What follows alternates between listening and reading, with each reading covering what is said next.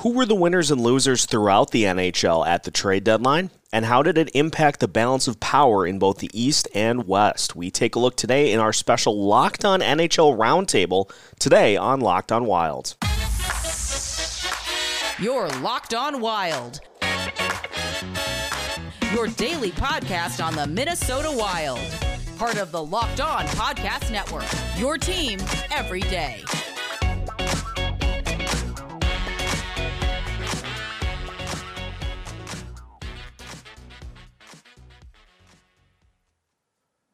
Welcome to another episode of Locked On Wild, your daily Minnesota Wild podcast, part of the Locked On Podcast Network, your team every day. Thank you for making Locked On Wild your first listen every day. And just as a reminder, Locked On Wild is free and available wherever you listen to podcasts. On today's episode of Locked On Wild, we have a special Locked On NHL roundtable for you with some of the other hosts throughout the network who had some of the most aggressive teams at the NHL trade deadline, including Locked On Avalanche, Locked On Rangers, Locked On Penguins, Locked On Bruins, and Locked On Florida Panthers. So uh, a little bit of a look throughout the league as to how the NHL trade deadline went. And so uh, we will turn things over to John Chick of Locked On Rangers to get things started. All right, welcome back, hockey fans. We got a very special edition for you guys here today a trade deadline special that is going to feature several of our locked on hosts whose teams were buyers at the trade deadline on Monday. This is John Chick with Locked On New York Rangers. I'm joined by Hunter Hodes of Locked On Penguins, Ian McLaren of Locked On Bruins, and Armando Velez of Locked On Panthers. And guys, I figure we might as well just go ahead and jump right into it here. Uh, first question for all of you, and we can start with Hunter. Uh, after all the moves that were made among the Eastern Conference teams that certainly look like they're going to be in the playoffs, who would you consider to be the favorite coming out of both the Atlantic and Metro division? And who do you think will ultimately uh, make it to the Stanley Cup Finals? Hunter, you're up first. Well, that's a, certainly a good question. Um, you know, I think from the Atlantic, you know, it's probably one of Florida or Tampa Bay. I, I think at least for me, um, you know, Florida is going to need to get Ekblad back though if they're going to have any shot of going on a run here.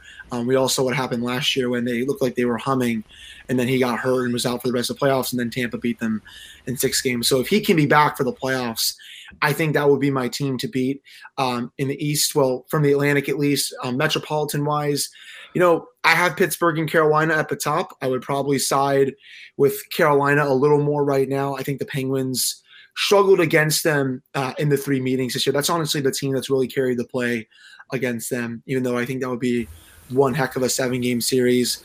Um, that said, out of the East at least, I still think Florida um, makes a very deep run and goes to the final. I do think they will get Ekblad back for the playoffs, though. Again, if they don't, um, I probably would take Carolina to come out of the East. I, I know Tampa Bay really went all in yet again. They got Hagel, um, a couple other players, but you know they're all, they've also played a lot of hockey these last few years, which is why it's so hard to go on a three-peat. So I, I do think um, if Florida gets that Ekblad back, they come out. But if they don't, um, I am going to side with Carolina. Um, still not sure on who wins the cup. I think at this point, you know, I kind of I kind of side a little bit with the Avalanche just because um, I think this is the year that um, they can prove that they can win in the playoffs. But until they do that, you know, who knows? I think at this point.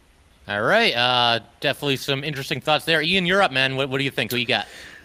I mean, from the Atlantic, uh, I've been thinking about this a lot, and and for me, it, it, always comes down to who has the better goalie in the in the playoffs, and I think the Tampa Bay Lightning still with Andrei Vasilevskiy back there, probably the best goalie in the world. Uh, they still have Victor Hedman, have Nikita Kucherov, Steven Stamkos playing at a high level. Uh, they added, uh, like Hunter mentioned, Brandon Hagel, Nick Paul. Uh, for me, they're still uh, the team to beat in the Atlantic Division. Uh, I, I, do worry about uh, Florida a little bit with Ekblad's uncertainty and with you know Sergei Bobrovsky's sub 900 save percentage for his career in, in the playoffs. Um, and the Maple Leafs, you know, kind of like what Hunter said about the Avalanche. Until they do it, kind of won't believe it until I see it that they're able to get it done in the playoffs. Uh, as far as the Bruins go, you know they added Hampus Lindholm. Uh, I would have liked to have seen them add uh, more up front to really make uh, make a run. Although having said that, you know heading into Thursday's game against the Lightning. They're only one point back of Tampa Bay and could jump over them. Uh, but I still think at the end of the day, it's uh, Tampa's division to lose, and the uh, the idea of kind of winning a three-peat just uh, too tantalizing for them not to just give it their all uh, and do it one more time. Out of the Atlantic, or sorry, the Metro, uh, that's pretty tough call, but I think you got to go with Carolina. They've been the best team uh, in that division all season long. I still have uh, some questions about Frederik Andersen as a as a Bruins observer. You know, I've seen him kind of fall apart in the playoffs in the past, um, but they have as deep a team up front and on the back end as anybody in the NHL, and I I really do think uh, they'll be able to take it to the next level um, this year. And then you know for the Cup, I could see Carolina uh, and Colorado in the final. Uh, Tampa, Colorado, I think is what is going to happen. I, th- I, think the Avs are just too good out in the West, and, and I do think it's it's Colorado's year, especially after uh, some of the moves that they made prior to the trade deadline. And uh, we'll go ahead and get our thoughts from Armando Velez of Locked On Panthers as well. Armando, you're up, man. Who, who you got? Who's winning these two divisions? Um, Ian made uh, some great points in regard to goaltending. Andrei Vasilevskiy is the best goaltender in the world, and that's the reason why the Florida Panthers went after someone like Claude Giroux because they wanted to shore up that scoring. And I talk about all the time about how in hockey, it's very similar to baseball that the best way to win in baseball is your pitching. The best, the most valuable way to win in hockey is your goaltending. And that's where Ian is absolutely correct when it comes to that. But I, I also think that with how the Florida Panthers scored, I mean, games slow down in the playoffs. That's a reality. But uh, I'm very, I'm, I'm very confident that the Florida Panthers really can uh, find a way uh, to really score um, in deep in deep deep into games whenever they can. Um, the the third period is their highest goal differential in in any period uh, this season. So, out of the teams that go out in the Atlantic, the the Battle of Florida is likely to happen again in the second round. Um, we can see this go seven, but even though uh, Tampa Bay lost a third line. They recouped it. um, they they got another uh, third line just like that. Um, I do think that the Florida Panthers do eventually break through um, and get to the Eastern Conference Final. Um, the Metro is a little confusing for me um, because you have Igor Shesterkin who's carrying that New York Rangers team. Uh, they got a little bit of a forward uh, help um, in their middle six slash bottom six, uh, including Frank Vatrano from the Florida Panthers uh, as one of them. And the the power play if if the New York Rangers aren't um, getting power plays, are they going to be able to uh, to make their make their way to the Eastern Conference Final? And that's the that's the really uh, thing I question as far as the Metro. Uh, Freddie Andersen as well. Um, the um, Ian also talked about Freddie Andersen. So what's he going to look like there? And of course, um, uh, Pittsburgh. You can never count out um, Sidney Crosby and Geno Malkin there. They uh, traded for Rakell from the Anaheim Ducks um, to get some help there as well. And I know Chris Letang is going to be a free agent uh, this uh, off seasons, but he, I just saw that he had a power play goal last night, so uh, he's he's still definitely got it. You can never count out the Pittsburgh Penguins, but I think, uh, I think uh, when push comes to shove, I think the Pittsburgh Penguins are actually going to come out of the Metro uh, over Carolina because of the experience. You you you can never count out um, Sidney Crosby.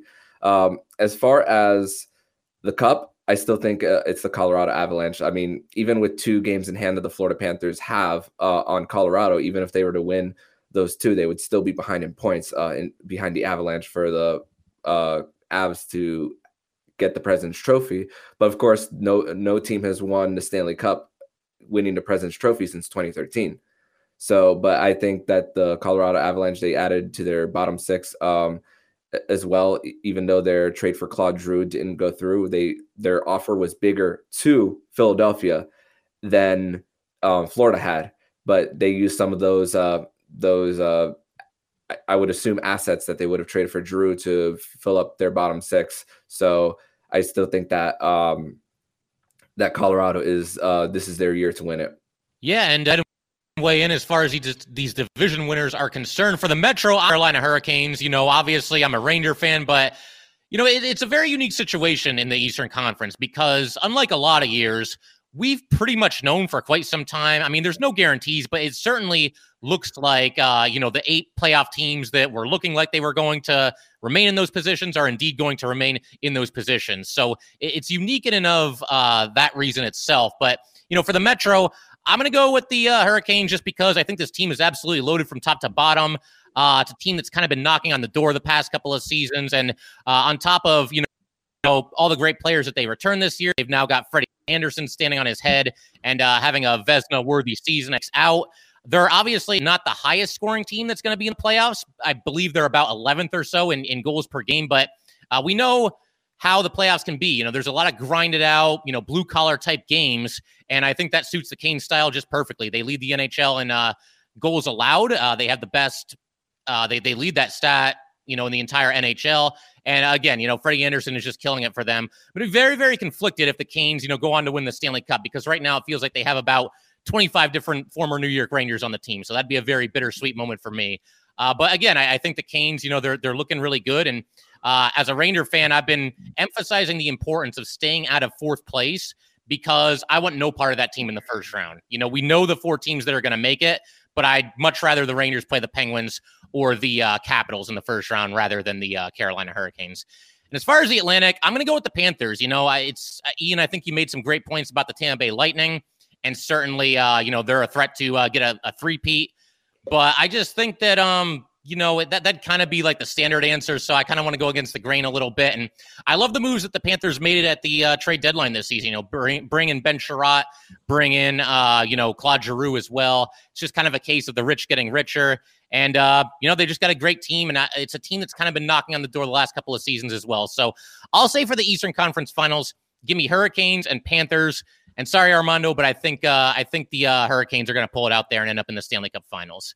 Um, but we'll continue uh, rolling. We're just getting getting started here, scratching the surface. It is time to spring into eating healthy, and Built Bar is here to help you along the way.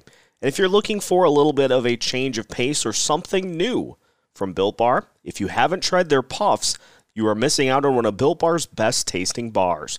Puffs are the first ever protein infused marshmallow they're fluffy, they're marshmallowy. They're not just a protein bar, they're a treat, and they're covered in 100% real chocolate. Most built bars, like puffs, contain 130 calories, 4 grams of sugar, 4 net carbs, and 17 grams of protein. Compare that to your average candy bar with 240 calories, 30 grams of sugar, and dozens of net carbs. Built bars are the best treat you can give yourself and a great way to spring into eating better. And if you want to get in on the Built Bar Madness right now, head to built.com, use the promo code LOCKED15, and you'll get 15% off of your order. Again, use the promo code LOCKED15 for 15% off at built.com. We just want to thank everybody for making uh, all these great Locked On shows your first listen every day. We are free and available on all platforms. And I should also mention that there were a couple of Locked On hosts that were not able to join us today for this uh, impromptu post trade deadline edition here, but they were nice enough to send in a couple of videos.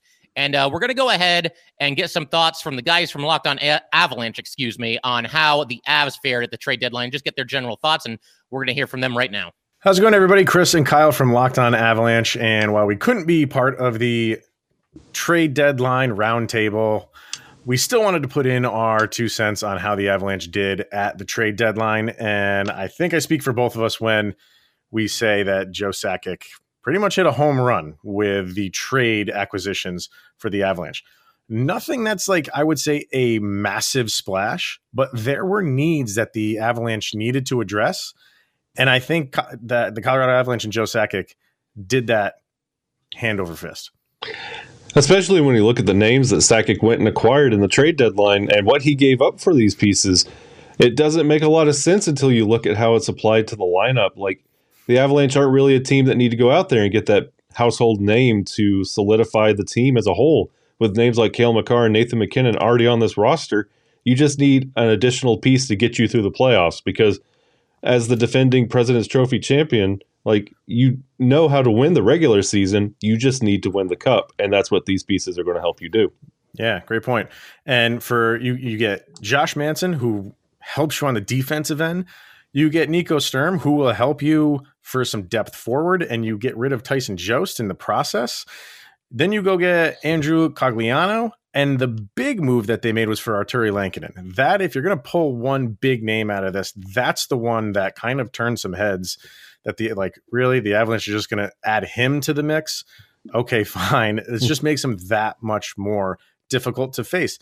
And what did they give up in the end? Like I said, you give up Tyson Jost. Sure, you give up Drew Helleson, who's one of your top prospects, but maybe your top prospect in Justin Barron for Lehkonen. But that's what you have to do when you're the Avalanche at this stage in the game and at this stage in the season. Like Kyle said, you're preparing for the postseason. And then on top of that, those are the only two players that they gave up, and then draft picks, none of which was a first round pick. When first round picks were flying across the league, Joe Sakic said we are not going to get rid of a first round pick, and he didn't. So the question you have to ask yourself after all these moves, the Avalanche were in a good spot before all these moves. Are they better because of this moves? I think you have to unequivocally say they are, and that's a scary thing.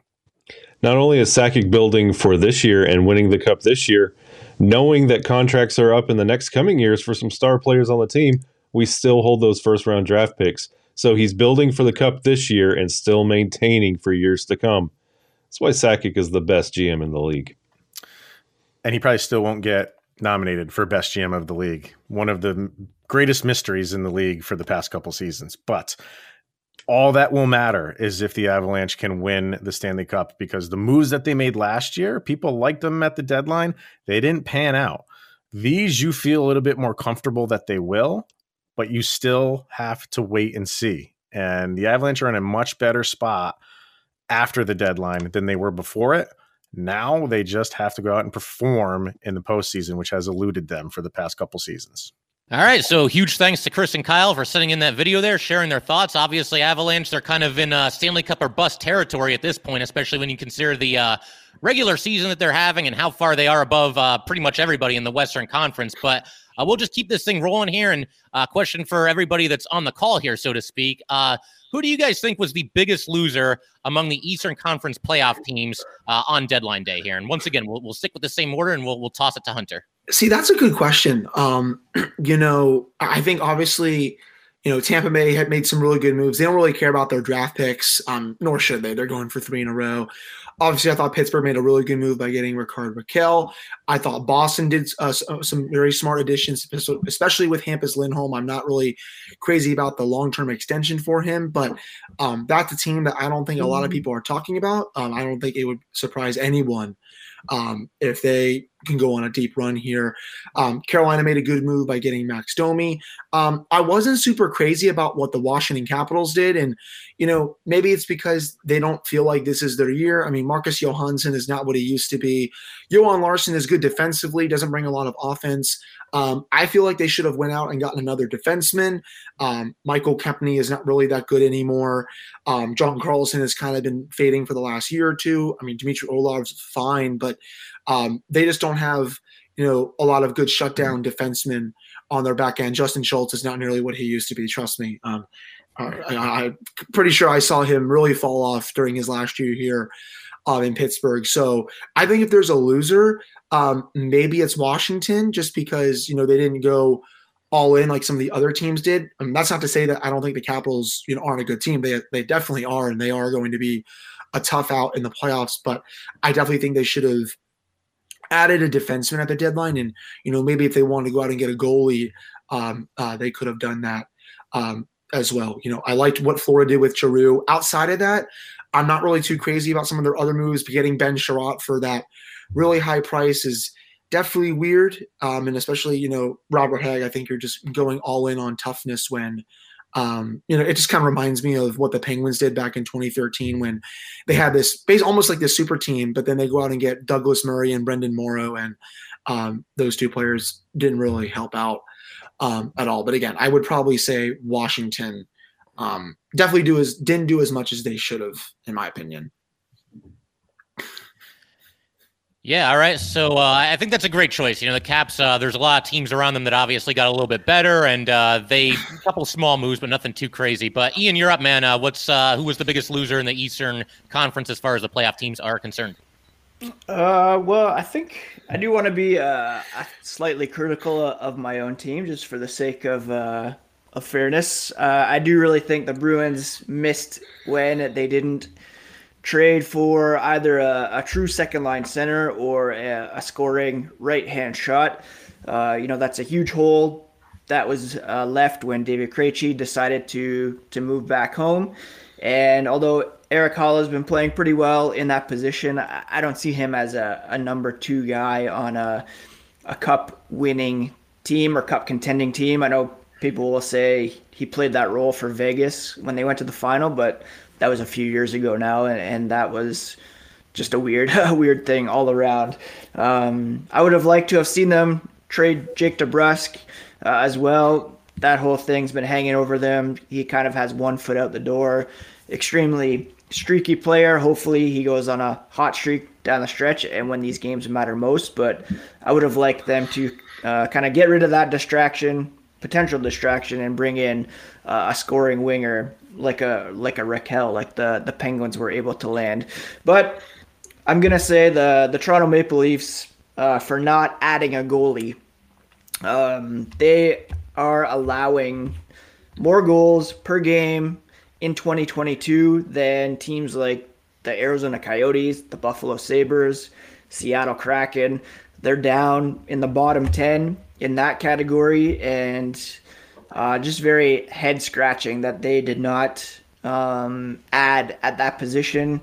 Uh, I know they were there were some back and forth with Chicago and some uh, barbs sent between the two Kyle GMs there about those reports coming out with respect to Marc Andre Fleury, um, whether or not he wanted to go there. That perhaps was a deciding factor there, but uh, the market perhaps a bit limited when it comes to goaltending. They tried to add against uh, add at that position through the waiver wire, uh, uh, and they were blocked in that respect, uh, which is kind of hilarious because that always happens to the Leafs. But to not add a goalie to go into the playoffs, relying on uh, Jack Campbell, who was good to start, fallen off. Petr Mrazek has been pretty terrible lately. Um, I just think that team is uh, is doomed for another uh, first round exit as a result of not addressing that position. All right, and Armando, you're up next. Uh, once again, biggest uh, loser among Eastern Conference playoff teams at the deadline here. Yeah, um, Ian stole a lot of what I wanted to say about the Toronto Maple Leafs. Um, Harri Sateri is the name that the um, that the Toronto Maple Leafs went after for uh, goaltender, and according to Elliotte Friedman of Sportsnet, five teams uh, went into trying to claim Harri Sateri from the Toronto Maple Leafs. So, uh, and the Toronto Maple Leafs over the last uh, few seasons have had five more players claimed off of waivers than any other team. So, uh, nobody wants to help Toronto. And just like as Andrew and Mary on the Crosscheck NHL show, um, nobody wants to help them out. So these uh, GMs, um, they're competitive, and some of the, them don't um, necessarily like each other. If uh, leaks start coming out, I know there's going to be. Um, I'm not sure if we're going to see any trades uh, via Chicago or Toronto in the near future. But there's also a question about whether it was an agent, maybe Allan Walsh, um, who's also Jonathan Huberdeau's agent as well, and he's trying to get him paid. So uh, Toronto's uh, a big loser of mine. But I, um, there's also a Western Conference team that I'm maybe maybe thinking that they're kind of a loser in the trade deadline, and I'm going to go kind of with the Dallas Stars. What what are they going to do with John Klingberg uh, as far as him being a UFA? There is a contract t- talk stalled as well. Are they going to be able to resign him? They have long term contracts with Jamie Benn and Tyler Seguin there. They have to pay Jason Robertson as well, Jake Oettinger out there as well. So the Dallas Stars on the Western Conference side of things um, are uh, my biggest loser, and as well as the obvious one, the Vegas uh, Golden Knights, uh, as as well with the whole Evgeny Dadonov uh, situation. But Eastern Conference, uh, Eastern Conference, it's Toronto. Western Conference, it's uh, Dallas and Vegas for me. Yeah, and I'm going to go ahead and uh, agree with Hunter. I, I, think the biggest losers among the Eastern Conference team definitely the Washington Capitals. Now, they did make a couple of small moves. You know, Vitek Vanacek, Marcus Johansson both brought in. But the way I see it, you know, the Capitals, they're not getting any younger. This is a veteran team. And of course, you know, they had the one Stanley Cup championship a few years ago. But, you know, for that core group of players, I got to figure, you know, they're probably running out of chances to add a second Stanley Cup. And I don't know, coming to the deadline this season, I thought uh, they might kind of push all their chips to the center of the table, really go all in, really make a, a big time splashy move or two, and uh, try to run down some of these teams that are ahead of them in the Metro division. And that's another thing because when you look at the Metro, you know, the Rangers made a lot of moves. Uh, the Canes, you know, they brought in Max Domi. They didn't do a whole lot, but Domi's a good player and somebody that could definitely help them. And the Penguins made a couple of moves as well. Uh, the biggest thing they did, of course, is bring in Ricard Rakell. So, uh, you know, the Capitals, they go into the deadline fourth place in the Metro. Certainly they're going to make the playoffs, but they're staring up at three teams. And the divide between the Capitals and those three teams, at least on the surface, uh, got a little bit bigger. And, and you know, again, all the teams we cover, everybody that's on this call, everybody made at least one or two, you know, fairly significant moves to make themselves better going into the playoffs. The Capitals didn't, and I don't know. I mean, that's that's going to be tough for them to overcome. I think come playoff time because even as things stand, I, I think they might be destined for yet another uh, first round exit. We'll see how it shakes out. Uh, but yeah, for me, it's the Capitals that are the biggest losers of this uh, this whole deadline here. Not just in the Eastern Conference, but probably in the entire NHL. Um, and as I mentioned earlier, you know, there were a couple of locked on hosts that were not able to join this call here today. But again, they were nice enough to send in some pre recorded videos. And what we're going to do now is play a video from Seth Topol from Locked On Minnesota Wild. He sent in a video just kind of sharing his general thoughts on everything that the Wild did. So uh, let's go ahead and hear from Seth right now.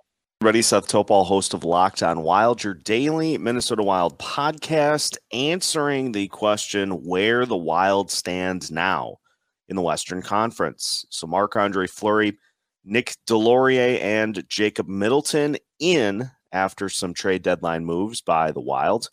And I think this makes the Wild at least the third best team in the Western Conference. Wild have addressed the goalie position. They've got a goalie who can potentially steal some games for them.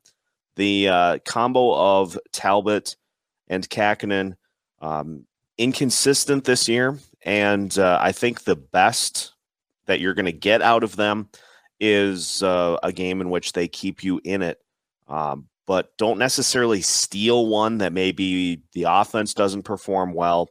Um, Fleury can do that for this wild team. So I think over the course of a series, I think he can take at least one game that uh, you probably should have lost. Look at what he did last year against the Wilds in uh, in Vegas. I, I, think that ability still exists with him, and so uh, I think that is a huge get for the Minnesota Wild. Also addressing the physicality that uh, has seen them get pushed around by the likes of Florida uh, and Calgary here uh, over the second half of the season. I think the Wild have addressed that enough to where uh, I think they can hold their own against some of these teams, and so you know, Colorado's still the class of the Western Conference, but I think the Wild have gotten themselves into the discussion to where they can contend with the Calgary. And so, you know, maybe not quite on the Avalanche level, but uh, a team that can can compete with them and uh, I think is in that next step below uh, with the likes of Calgary um, as some of the best teams in the Western Conference. So the big question becomes then uh, can the Wild steal enough games to uh, upset in a playoff series? Well, that remains to be seen.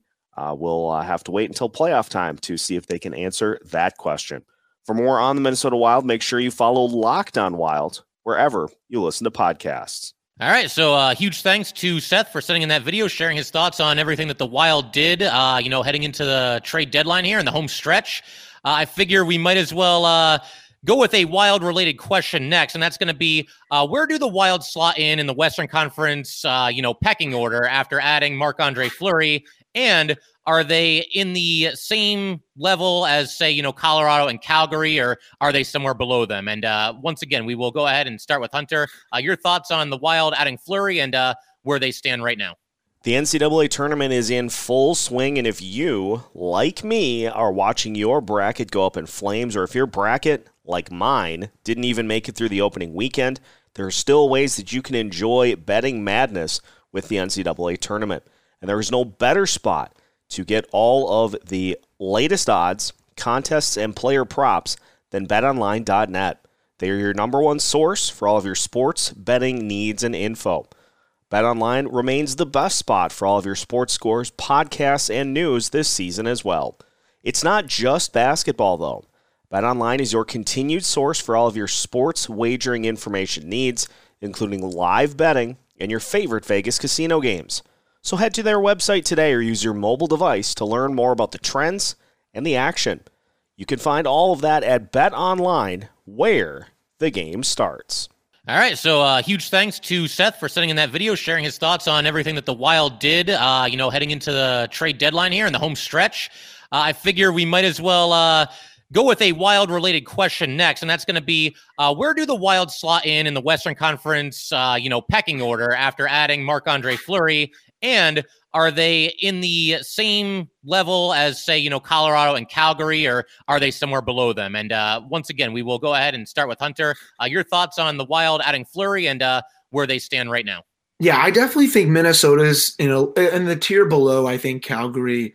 Um, and Colorado. Um, I think some people do sleep on the Flames this year. I know the Avalanche are obviously the big talking point for the West, but Calgary is right up there um, as well. I think they're going to bully someone um, in the first round. But Minnesota, I think they can play with those two teams. Remember, you know, last year um, they played with Vegas um, pretty well in, in, that in that series, and you know, I know they ended up losing to them. I'm not mistaken. I think it was like five or six. Uh, I don't think it was a five or six. I think it was actually a seven game series. But they showed that point that they can play with some of the top teams in the West. And, you know, getting Marc Andre Fleury, that's a big acquisition for them. I personally didn't think he was going to move, but, you know, then I did realize Billy Guerin is the GM in Minnesota. Him and Fleury have had a lot of history. They won a Stanley Cup together in 2009 when Billy uh, G was still playing with the Penguins. Um, then obviously he was assistant general manager um, with Pittsburgh when Fleury was there. So um, they're definitely pretty tight. And I think that's the main reason that he did end up going to Minnesota. But, you know, Kaprizov is a one man wrecking crew. He can, you know, come alive in an instant. Matt Zuccarello is having one heck of a year. Um, you know, this is a team that can definitely, um, you know, I think win a round or two. I think maybe win a round, I think at least one round right now. I'm not really sure if they're going to win two. Um, but for me, they're definitely in that tier below Colorado um, and Calgary. I would probably rank them as um, the third best team in the conference right now, just looking at the Pacific Division um, and the rest of the uh, Central. I know St. Louis has had a really good year, but um, if they were to, if those two teams were to play in the, in the playoffs, I would probably give the small edge um, to Minnesota, at least in my opinion. All right, and uh, Ian, uh, your thoughts on the Wild picking up Marc Andre Fleury and where they currently stand uh, in the Western Conference pecking order? Yeah, I mean, I think um, it would have been a crime against hockey if if Marc Andre Fleury was not in the playoffs this season. I, was not a fan of him, kind of toiling away with the Chicago Blackhawks. Uh, Minnesota, a very fun team to watch, and uh, I do agree with Hunter. I think they could uh, certainly take the St. Louis Blues if they were to match up in the first round. Um, however, I still do think that uh, Colorado, even Calgary, those two teams are the class of the Western Conference, and uh, it would take, you know, a, a pretty vintage or all-world performance from uh, Andre Fleury in order to take down one of those two teams, especially the Avalanche. That's who Minnesota would most likely have to get through in order to advance to the Western Conference Finals. And again, like like we've been saying, I think Colorado is just too good and too strong to uh, be thwarted by Marc Andre Fleury. Yeah, he's the reigning Vezina Trophy candidate, but he's still uh, sorry winner, but he's not uh, you know the Marc Andre Fleury of old necessarily, and uh, the Avalanche attack is is just too strong, I think, to uh, to not make it through uh, the the Minnesota Wild. So I'd still slot them behind Colorado and Calgary, uh, but probably you know, yeah, in that in that middle tier of Western Conference teams for sure. All right, and uh, Armando, your thoughts once again on uh, Marc Andre Fleury to the Wild and how this impacts the Wild and their chances going forward here. I think they're the, now the the third best team in the West, right behind Colorado and Calgary. If they were happened to be in the Pacific Division and facing off Calgary, they'd have a chance to they'd, they'd have a real chance to uh, advance to the Western Conference Final, but that's not the case.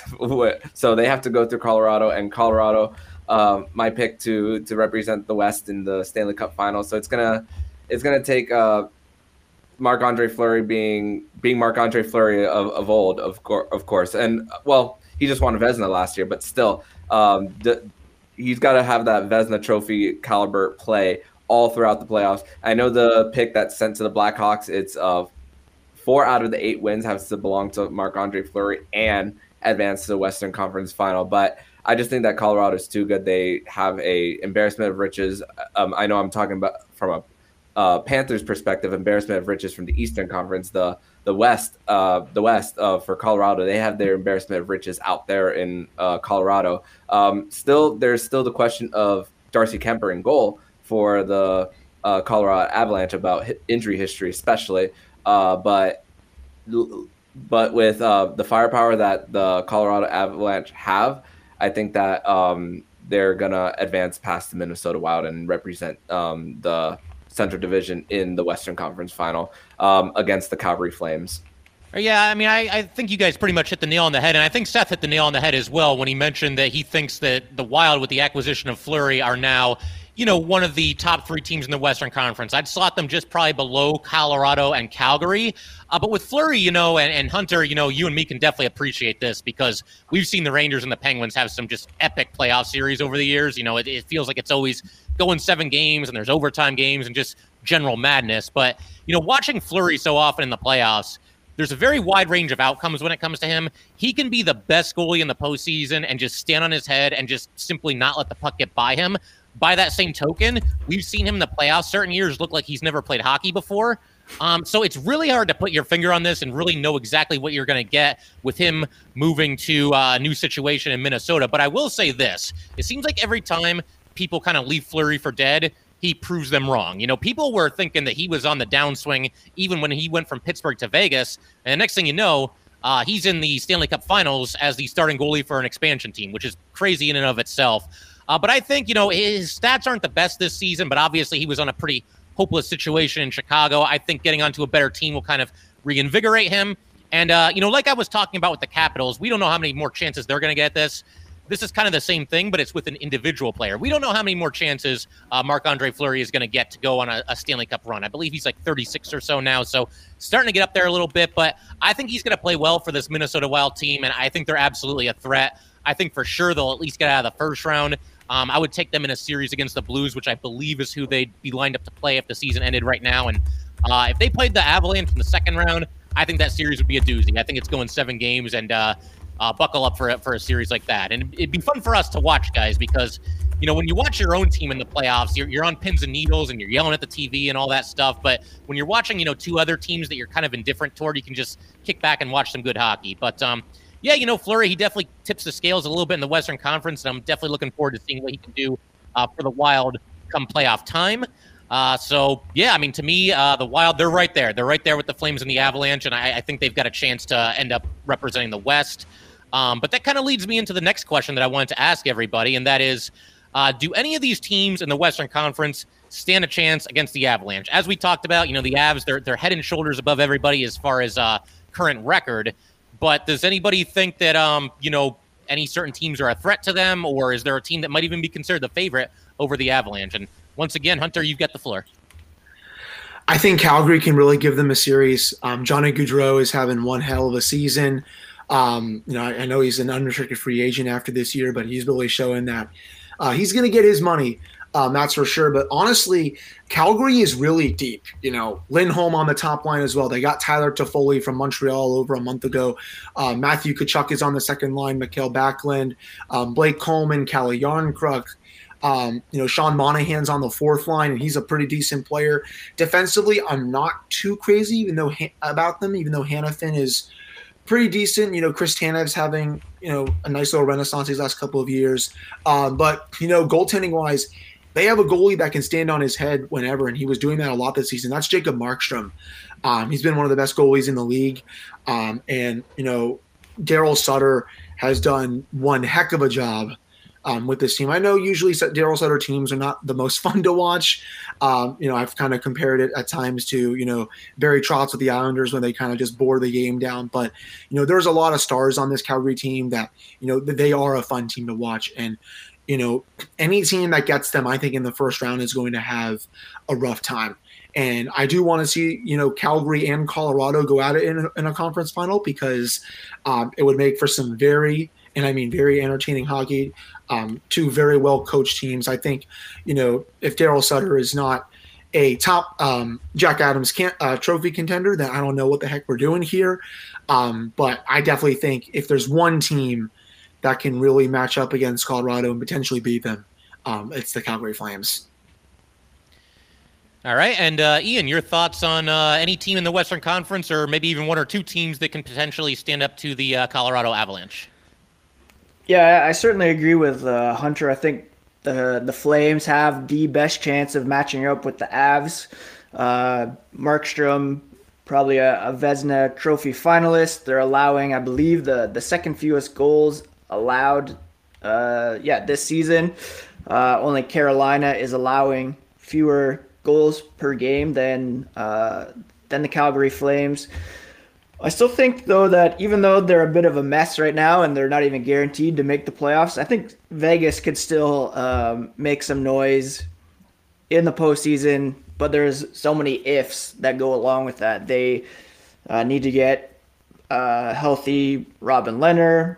They need to figure out their salary cap situation with Evgeny Dadonov being uh, not traded. Uh, but if they can figure that out, and if they get uh, Mark Stone back healthy. Uh, Max Pacioretty firing on all cylinders. Jack Eichel is in the mix. Um, a lot of things have to come together for that team, but they always seem to do for Vegas. And I still think they could make uh, make some noise there in uh, in the Pacific Division. Uh, but ultimately, I really do think that it's Calgary or Colorado that that uh, comes out of the Western Conference. Having said that, we all know that it's rarely the top teams in each division that make it to the Final Four. There's always some surprises along the way. Um, and uh, not that Vegas would be a surprise based on who they have, but a lot of things would have to come together for them to to come out of the West. And I think it's it's possible that uh, that it does work out for them. Yeah, a lot of people kind of counting out Vegas, but Ian, to your point, I think you know if they do get in, they they could be a threat for all those reasons that you just mentioned. Um, we'll go ahead and toss it to Armando here. Armando, uh, who's the biggest threat to the Avalanche over there in the Western Conference? Before I do, that's a lot of ifs, uh, Ian, and um, Vegas has 16 games to figure out all of those ifs. So um, when it comes to um, when it comes to all that, um, I, I I go I go back to Calgary when it comes to former Florida Panthers goalie prospect Jacob Markstrom, who it took a little bit of time for him to uh, develop. Um, spent a little bit of time in Vancouver, being traded for Roberto Luongo uh, back in like 2014. Um, so it took a, it took Jacob Markstrom a little bit of time uh, to get uh, accumulated to the NHL, and now he. Um, it, uh, great to see that Vancouver, even though he walked, that they are in pretty good position with uh, Thatcher Demko um, in goal. But still, um, goaltending is where what what it comes down to. And even though, if I had to choose a second team outside of the Flames or the Wild, maybe the LA Kings. You, you never know that what kind of uh, play you'll get from Jonathan Quick. They don't score a lot of goals. The LA Kings are not a goal scoring team, but uh, you never know that the their goaltending could possibly win a playoff series and make a little bit of noise um, in the Pacific Division. Um, I'm still I'm not sold on Edmonton their goalie situation. That that that's another uh, that's another situation where we could talk about how they kind of lost in the trade deadline uh, as far as uh, building around McDavid and Draisaitl. But um, may, maybe it's it's a big maybe with the LA Kings. But um, Calgary they got the goaltending to match up against um, Colorado.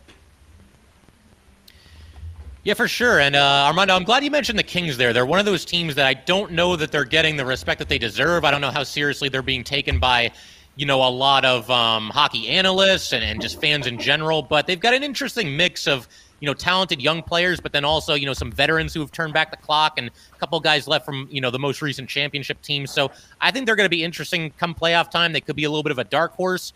Um, but let me just say, you know, as far as, you know, teams standing a chance against the Avs, everybody stands a chance. And that's what's great about the Stanley Cup playoffs because you know, I know a lot of people love March Madness, and me too. You know, I'll check out the tournament and everything, but we all know when that tournament starts, a 16 seed is not going to win the national title. And when it comes to the Stanley Cup playoffs, I don't think you can really point to any team and just say, oh, they have no chance or that team has no chance.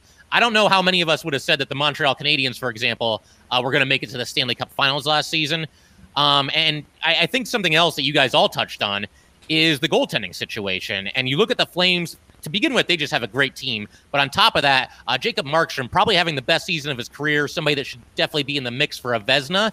And I'm still a very firm believer. I don't know if this is cliche or whatever, but uh, a hot goalie and a good goalie can take you a long, long way in these Stanley Cup playoffs. And I think the Flames really have an edge there. And Markstrom, if he continues to do in the playoffs what he's done the entire season, then the Flames are a serious threat. And honestly, I think I might actually take them.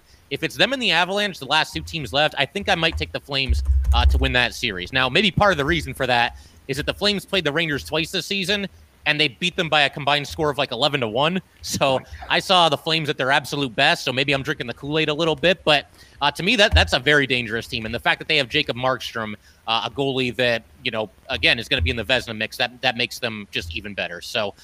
Yeah, um, this listen, guys, this was a ton of fun uh, doing this little uh, roundtable discussion here, breaking down all the uh, the moves that happened, all the moves that didn't happen, and uh, you know we'll definitely have to look to do this again at some point. Maybe we'll get some kind of an off season episode or something like that. But uh, listen, hockey fans, everybody that tuned in to watch this here today, we really appreciate it, and uh, we will see you guys next time. That will do it for today's episode of Locked On Wild. And now that your first listen of the day is done, make sure to head over to Locked On NHL for all the latest news surrounding your favorite NHL teams.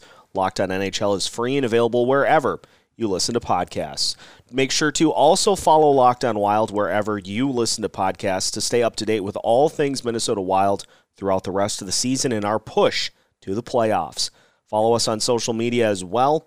We will keep you up to date during games and during the week as well.